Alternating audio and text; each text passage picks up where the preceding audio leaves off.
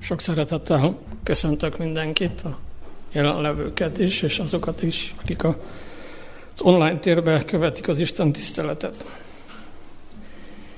Életünkhöz szervesen hozzátartozik az utazás. Utazhatunk repülővel, vagy vízen valamilyen vízi járművel, de leggyakrabban általában a többség szárazföldön utazik. A szárazföldi utazásokat um, szerencsés esetben legtöbbször valamilyen úton valósítjuk meg. Nem mindegy, hogy az az út, amelyen haladunk, milyen. Tele van kátyúval, földút, szilárd, szilárd burkolatú út, sima, amin élvezet haladni, akár kocsival, akár kerékpárral, akár gyalog, akár más e, járművel. Vagy göröngyös, élvezhetetlen a haladás. Melyik volt a legkiválóbb út, amelyen haladtál életedben? Nem kérek most választ, itt soroljátok fel. Pál a legkiválóbb utat akarja bemutatni, akarta bemutatni, és, akar, és bemutatta a korintusi gyülekezetnek, és nekünk is. Melyik az? Megpróbáljuk megkeresni, remélem mindjárt megtaláljuk, vagy az is lehet, hogy már megtaláltuk, és azon járunk. Az alapig egy egyetlen vers, a Korintusi első levél 12. fejezet 31. verse, ami így hangzik. De törekedjetek a fontosabb kegyelmi ajándékokra, ezen felül megmutatom nektek a legkiválóbb utat. Pál a Korintusi első levél 12. fejezetében felsorolja a kegyelmi ajándékokat. Nem összeset, de nagyon sokat, amit a gyülekezetben eh, működnek. Majd az egyes kegyelmi ajándékok túl értékelésevel, amit egyesek tettek eh, eh, Korintusba, Pál az ajándékoknak a Krisztus testében való teljességét állítja szembe, hogy mindegy, hogy milyen nagy, az együtt így fontos.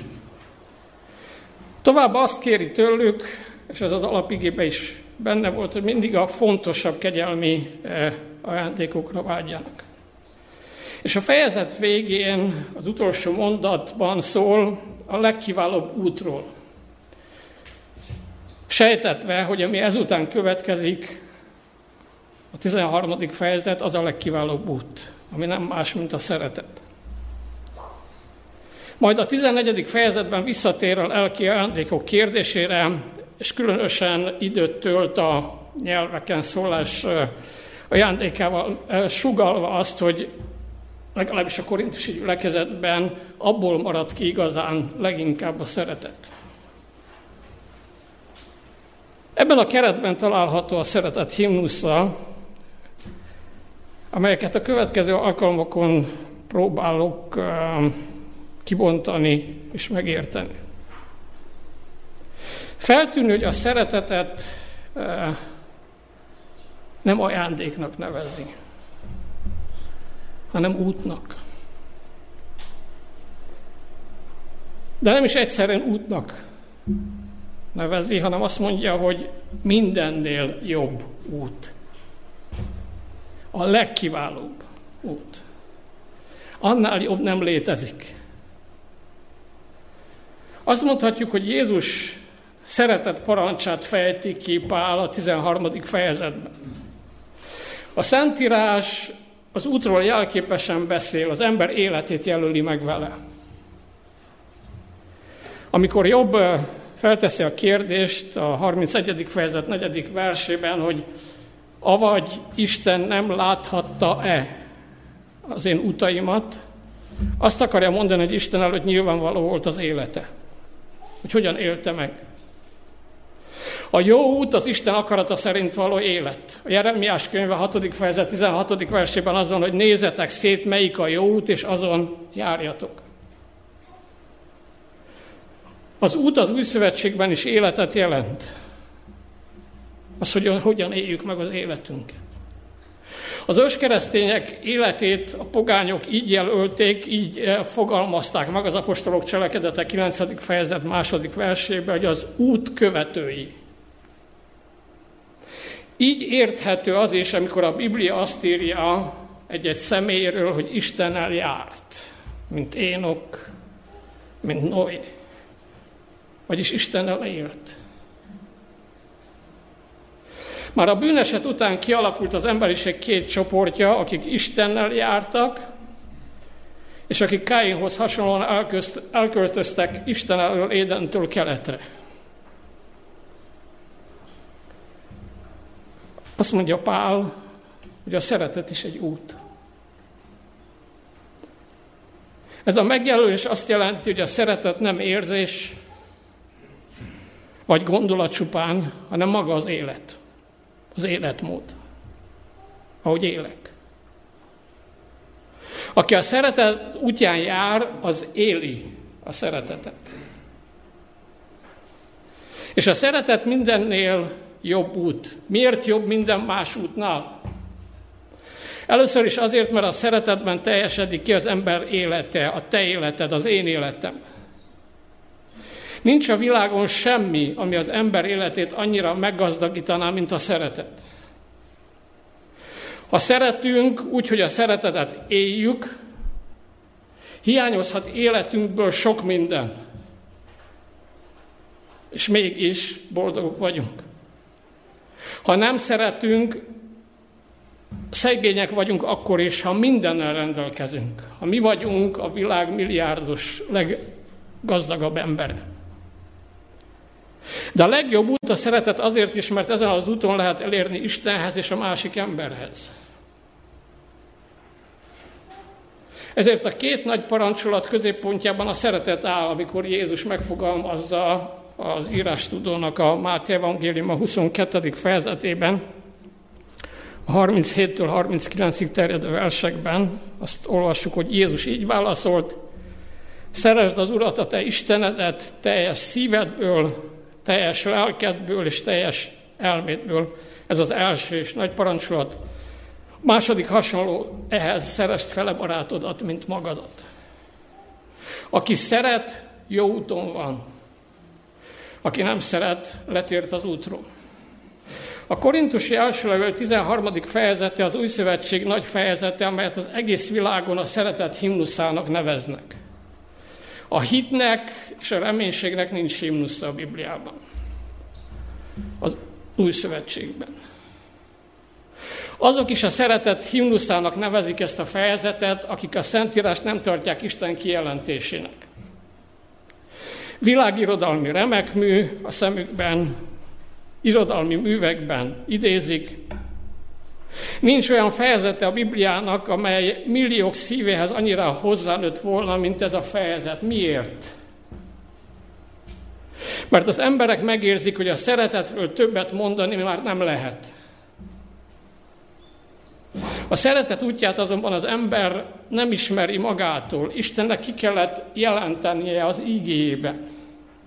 Ezért a szeretetről is elmondhatjuk a Zsoltár író imádságát a 25. Zsoltár 4. versében, hogy útjaidat, Uram, ismertesd meg velem, ösvényeidre taníts meg engem. De ha csupán egy irodalmi remekmű számunkra, amely gyönyörködtet, az nem sokat ér. Akik járnak kocsival és használják a GPS-t, van olyan, hogy valami miatt elvesznek, meg a GPS is elvesz, és akkor kírja, hogy újra tervezés. A lelki GPS újra tervezése a szeretet. Ebben az újratanulási folyamatban a régi reflexek elkerülésének érdekében szükség van a legkiválóbb útra, a szeretetre. Ennek a felfedezését, eh, ahogy említettem, ma kezdeném el, következő hónapokban folytatnám 5-6 alkalommal. És jó lenne, ha aki csak megteheti, amikor a végére érünk, kívülről megtanulja ezt a rövid fejezetet. Van egy olyan javaslatom is, de ezt csak halka mondom, hogy az utolsó ige hirdetésünk alkalmával közösen kívülről elmondja a gyülekezet. De az sem elég, ha kívülről el tudjuk mondani. Szükség lenne arra, hogy mélyen beívódjon az elménkbe, hogy beépítsük az egymás és a másokkal való kapcsolatunkba, vagyis éljük a szeretetet, mert csak így lehet a legkiválóbb út számunkra. Pál nagyon sokat beszél a felebaráti szeretetről, ezért a szeretet, amelyről Pál beszél, nem emberi erény, nem emberi képesség, nem emberi természetes teljesítmény, a keresztény ember, mint Istentől szeretett, irgalmas, jóságos, alázatos, szelít, hosszú túl, és mint Istentől szeretett tud szeretni. Mielőtt a Korintusi első levél 13. fejezetét próbálnánk megérteni, Megemlítenék néhány gondolatot arról, hogy Pál leveleiben mit tanít a szeretetről, hogy a tágabb környezetben lássuk ezt a fejezetet nem csak a korintusi, hanem a páli tanítás tágabb, körny- tágabb környezetében.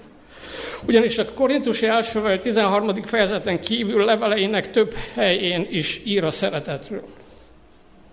És a korintusi első 13. fejezet ennek az egységében kell nézni, megérteni. Azért tesszük ezt, mert a szeretet himnusza csak így érthető jól. Ma öt pontban foglalnám össze azt, amit Pál a szeretetről ír a levélben, leveleiben. Az első Pál szerint a szeretet a Krisztusban újjáteremtett ember életmódja. Aki nem született újjá, akit nem teremtett újjá a Szentlélek, annak életében nem lehet jelen a szeretet. Az a szeretet, amiről Pál ír. Ezért első dolog érdemes átgondol, átgondolni ezt a kérdést, hogy jelen van-e az életemben ez a szeretet.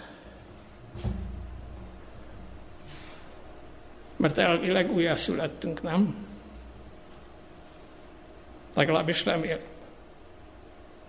A szeretet gyakorlása mutatja meg, hogy mit jelent Krisztusban a hitben élni. Tehát az új élet, a szeretetben lesz valóság, az újjáteremtett ember életévé. A szeretet, szeretet jelentősége kiváltképpen abban van, hogy Istennek kijelentett szeretetét visszatükrözöm. Pál úgy beszél a szeretetről, mint János. János azt mondja, hogy eh, mi szeretjük őt, miért? Mert mi olyan szuperek vagyunk. Mert ő előbb szeretett minket. A mi szeretetünk mindig válasz Isten szeretetére. Az apostol a szeretetre való állandó hivatkozással akarja gyülekezet tagjainak egymás iránt való kölcsönös felelősséget és összetartozását felébreszteni.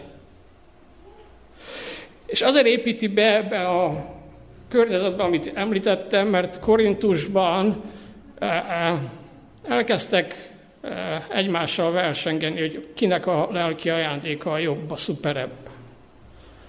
És Pál azt mondja, hogy ez így rossz, mert ebből kimarad a szeretet.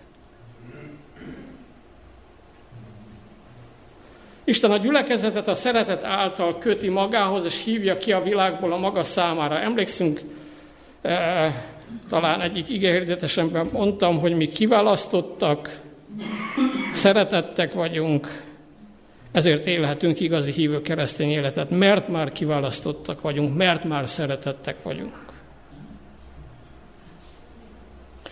Egymást a szeretet által szolgáljuk. Egyetlen egymás iránti tartozásunk a Biblia szerint, hogy szeressük egymást, az Istentől kapott banki kölcsönt így tudjuk visszafizetni. De ez így is egy részleges visszafizetés csupán, mert a teljes a teljesen, tör, teljesen törleszteni nem tudjuk. Pál a római levélbe írja ezt, 13. fejezet 8. versében, hogy senkinek se tartozatok semmivel, csak azzal, hogy egymást szeret, szeressétek, mert aki a másikat szereti, betöltötte a törvényt. Ezért ítéli el az apostol a lelki önelégültséget, amely az önzésben, sőt, gyakran az egymás iránti gyűlöletben lesz nyilvánvalóvá. A szeretetnek állandóan őrizkednie kell minden egyénieskedő, a másikat sértő magatartástól. Talán emlékszünk meg a Filippi levélre, ahol azt mondta Pál, hogy egymást különnek tartsátok magatoknak. Pál a korintusi első levél 13. Eh, fejezetében a szeretet életét, kifejlődését, különböző sajátosságait, gyümölcseit írja le. Ebből a szempontból a korintusi első levél 13. Eh, fejezet mellett a legjelentősebb ige szakasz, amit megfogalmazódik, hogy Pál mit mond a szeretetről, és ezt is érdemes majd otthon elolvasni, ez a római levél 12. fejezet 9-től, 12, 9-től 21-ig terjedő szakasza. Hát római levél 12. fejezet 9-től 21-ig. Az 1 Korintus 13-ban nem ír le a szeretetről mindent, a szeretet cselekvési módját, megnyilvánulását írja le. A második, amit eh, Pál eh, írásaiban a szeretetről megtalálunk, hogy Pál a felebaráti szeretetet azokra is alkalmazza, akik a gyülekezeten kívül vannak. A úgynevezett kívülállókra is. Határozottan elutasítja, hogy a szeretet parancsolata csak a keresztényeknek egymás közötti életére vonatkozik. Beszél a mindenkivel szemben megnyilvánuló szeretetről. Pedig hányszor megkísérte az, hogy a köreinken kívülállók esetében figyelmen kívül hagyjuk a szeretet gyakorlatát. Vagyunk mi, és vannak ők. Vagyunk mi a választottak, az igazak, akik elfogadtuk az igazságot, de sajnos nem tértünk meg, és vannak ők, akik még ezt, azt, amazt gyakorolnak, esznek, isznak, tesznek. Éppen a római levél 12. fejezet 9-től 21-ig terjedő szakasza, ahol a, a, igazán a szeretet gyakorlását fogalmazza meg, teszi egyértelművé, hogy a szeretet Krisztus kérés, kérésének megfelelően nem csak a testvérekre, hanem azokra is irányul, akik kívül vannak időzőjelben. Sőt, ellenségesen viszonyulnak hozzánk. De a korintusiaknak is ezt írja az első level, levele, negyedik fejezet, 12.-13. versében, amikor azt mondja, hogy amikor gyaláznak, áldást mondunk, amikor üldöznek tőrünk, amikor rágolmaznak, jó szóval válaszolunk.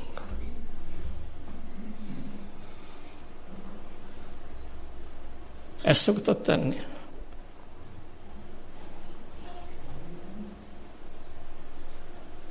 Mikor rágalmaznak, akkor jó szóval válaszolsz.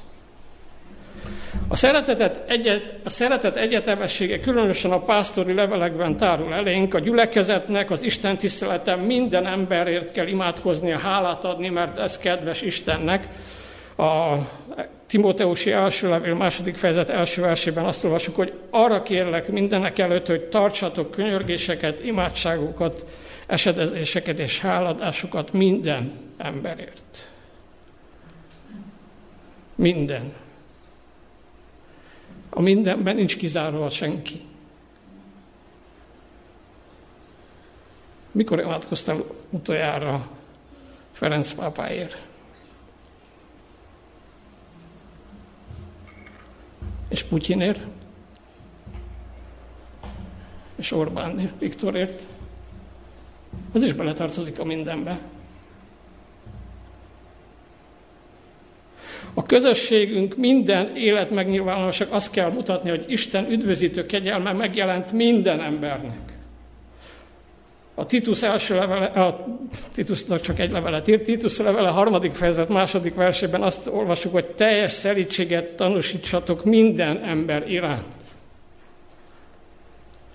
Az iránt is, aki sokadik kérésünk ellenére nem tesz meg dolgokat, amit kérjük tőle. Azért is, aki keresztbe tesz nekem. Természetesen a hívőknek az egymással való közösségükben és a nem hívőkhöz való viszonyulásában különbség van. De ez a különbség nem a több vagy kevés szeretetben jelenik meg, hanem a szeretet jellegében. Ahogy másképp szereted a feleségedet, mint, és másképp szereted a szomszédodat. A szeretet a gyülekezetben a Krisztus testének épülését, építését szolgálja, és szerepe a kötelék, amely a gyülekezet tagjait egybeköti. A Szentírás nem csak a törvényt, a, a, a Szentírást, tehát nem csak a törvényt, hanem a Szentírást tükörhöz tudjuk hasonlítani, és hasonlíthatjuk. Ez a tükör kettős képet mutat. Meglátjuk benne, hogy milyenek vagyunk, és azt is, hogy milyennek kell lennünk. A Korintusi első 13. fejezete számunkra ilyen tükör, tükör, amely rólunk kettős képet mutat. A fejezet minden szavát időnként vádnak érezhetjük magunk ellen, megmutatja, hogy nem enged, engedhetünk szabad folyást ó emberünknek, és azt is talán, hogy igazi szeretetből, a legkiválóbb útból talán lehet, hogy kevés van bennünk. A harmadik, Pál a szeretet himnuszában megmutatja a gyülekezetnek a kivált képen való útot, vagy a legkiválóbb útat, és ezt az utat össze kell kapcsoljuk azzal, aki ezt mondta magáról, János Evangélium a 14. fejezet 6. versében, hogy én vagyok az út. Tehát a szeretet nem más, mint maga Jézus Krisztus. Jézusban van egyedül ez a tökéletes szeretet, amelyről a szeretet himnusza beszél, rajta kívül senki másban. Ezért, ha ő bennünk él, akkor ez a szeretet jelen van a mi életünkben is.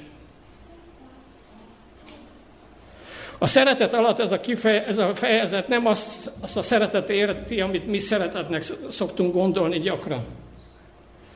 Nézzük meg röviden, hogy mit nevezünk mi időnként szeretetnek. Van olyan szeretet, amit mi szeretetnek nevezünk, amely általában annak nevezzük, vagy legalábbis így próbáljuk megfogalmazni, és értjük alatta a természetes szeretetet szülő és gyermek, testvér és testvér, barát és barát, férfi és nő között.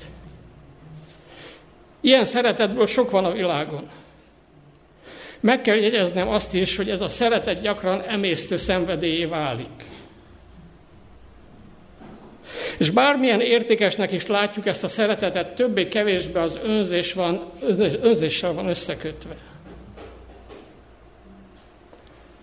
Egyszer egy beszélgetésben valaki azt mondta, hogy a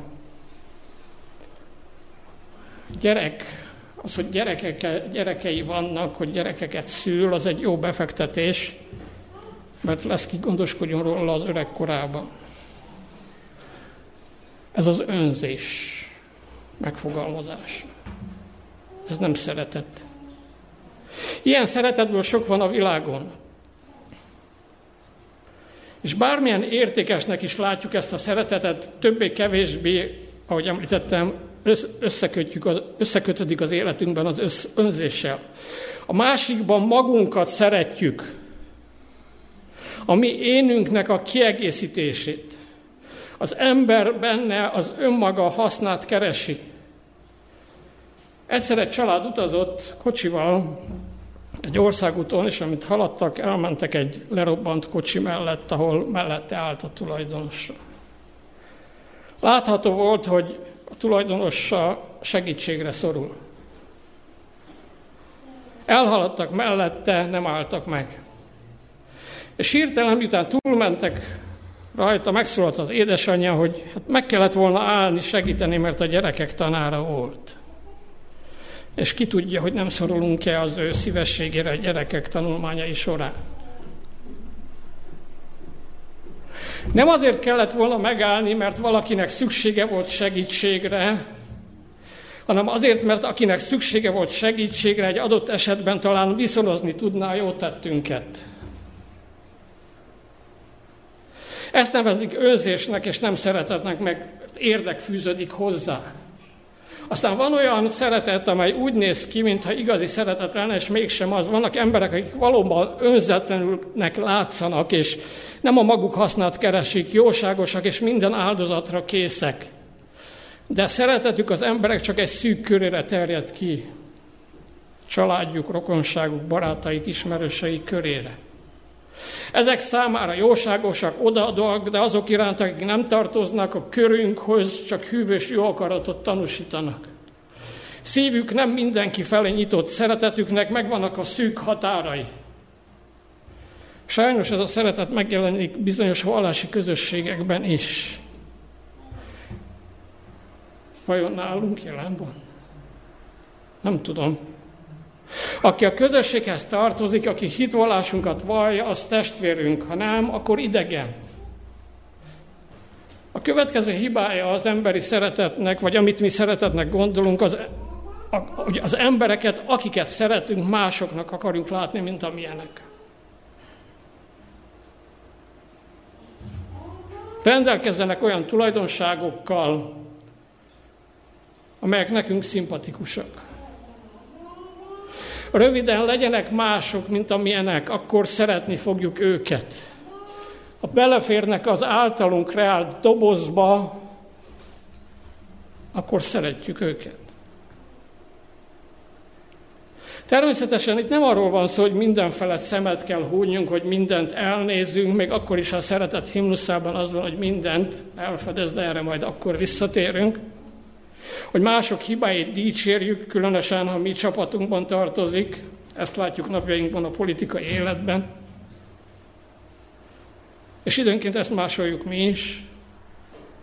Aki úgy gondolkodik, mint én, annak a hibája is erény számomra, aki másként gondolkodik, mint én, annak az erénye is hiba a szememben hanem ez azt jelenti, hogy szeressük őket a maguk valóságában. Jézus ennek a szeretetnek a mintaképe volt. Úgy szerette az embereket, amilyenek voltak, és pont ezért tudtak megváltozni. Ha eleve úgy közeledek valakihez, hogy azért, hogy úgy szeretlek, hogy meg akarlak változtatni, az egy rossz megközelítés. Sokszor azért nem szeretjük a másik embert, mert valamilyen hibája van. Szeretetünk a másik hibáján összetörik. Vajon nem éppen ezért kellene szeretnünk őket, mert nem érdemlik meg? A szeretetre akkor van a legnagyobb szükség, amikor a másik nem érdemli meg, amikor a másiknak van egy hibája.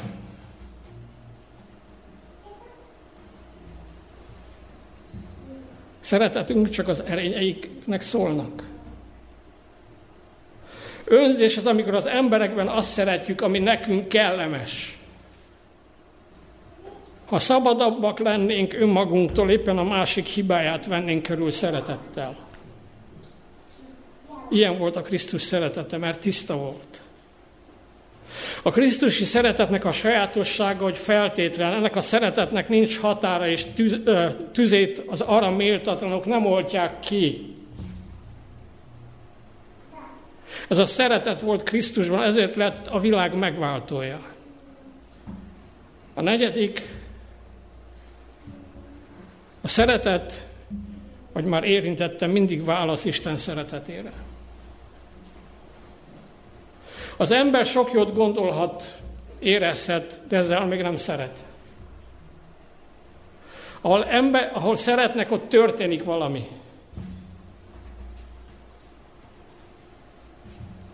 Ezért mondja Jézus a Máté Evangélium a 7. fejezet 16. versében, hogy gyümölcseiről ismeritek meg őket.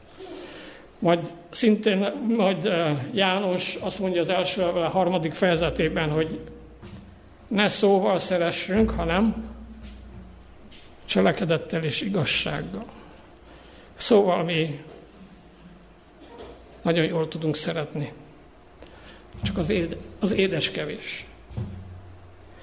A szeretet közlés, önátadás. Szeretni annyit jelent, mint magunkat adni a másik embernek. Tehát nem csupán egy belső történés, érzés, gondolat, benne az ember kilép a saját ényéből. A szeretet adja önmagát, tekintet nélkül arra, hogy szeretetéből mi lesz. Ez a szeretet mindig személyes, szeretni csak valakit lehet, a másikat, az embertársamat, a felebarátomat. A Újszövetség eredeti nyelvén, vagyis a bibliai görög nyelven a szeretetre több kifejezés van. A mi nyelvünkben, gond a mi nyelvünkkel az, hogy, hogy mi a bablevest és a házastársunkat, gyermekünket is szeretjük. Az előbbit időnként jobban, mint az utóbbit. Aki szeret, az tanul. Istennek szüksége van tanukra, akik szeretetét tanúsítják, és róla életük gyümölcseiben bizonyságot tesznek. Azért Istennek az ember iránti, és az egyik embernek a másik ember iránti szeretete esemény. A szeretet eseménye, ez egy történés, az egy cselekedet. És az ötödik, ebben a fejezetben Pál nem egy általános, mindenki által gyakorolt erényről beszél nem az egész világot átható közösségi érzésről, amit el kell várjak bárkiről, aki az utcán van, az utcával találkozok, hanem a Szentlélek gyümölcséről beszél. A szeretet nem a Szentlélek ajándéka, mint a többi a 12. fejezetben felsorolt, hanem a szeretet a Szentlélek gyümölcse. Tehát, ha jelen van a Szentlélek az életemben, akkor jelen van ez a szeretet is az életemben. Akinek a Szentléleknek ható területe nem általában a világ, hanem az egyház. Krisztus teste a gyülekezet, a ráckevei gyülekezet konkrétabban. Ez a szeretet Krisztus testetöltésével vette kezdetet, és beteljesedik az új teremtésben, de addig is aktív gyakorolja kell legyek a szeretetnek. Ez a szeretet, ezt a szeretetet, hogy említettem, próbálom majd jobban megismerni a szeretet himnuszán keresztül. De nem csak megismerni, hanem gyakorolni azt, vagyis járni a legkiválóbb úton. Ott, ahol élünk, a családban, a munkahelyen, az iskolában, a tágabb társadalomban, a gyülekezetben. Isten arra kér minket, hogy szeres, mert én is szeretlek téged. Amen. Mennyei atyánk, teremtő és megváltó Istenünk. Te, aki a szeretet vagy. Köszönjük, hogy szerettél, szeretsz és szeretni fogsz minket. Köszönjük ez a szeretet, képesé tesz minket arra, hogy mi is viszont szeressünk. Szeressünk téged, és szeressük egymást. Az ellenség újra és újra csapdát állít nekünk, hogy kilépjünk a szeretet légköréből, hogy figyelmen kívül hagyjuk a szeretetet, és az óemberi, emberi önzés törjön felszínre. Hát, hogy ez ne így legyen. Hát, hogyha ez jellemző volt ránk, akkor itt és most eldöntsük, hogy nem akarjuk így tovább folytatni. És köszönjük azt, hogy ez a szeretet, ez nem a mi saját tulajdonságunk, amelyet kifejlesztünk valamilyen módon, bizonyos gyakorlatokkal, hanem az a Szentlélek ajándéka. És azt is köszönjük, hogy te megígérted, hogy aki kéri, az megkapja a Szentléleket. Annak az életében jelen van a Szentlélek. Attól, hogy nap mint nap, újra és újra, minden reggel, minden pillanatban hívjuk be életünkbe a Szentléleket. Mert akkor a szeretet ajándéka is jelen van életünkben.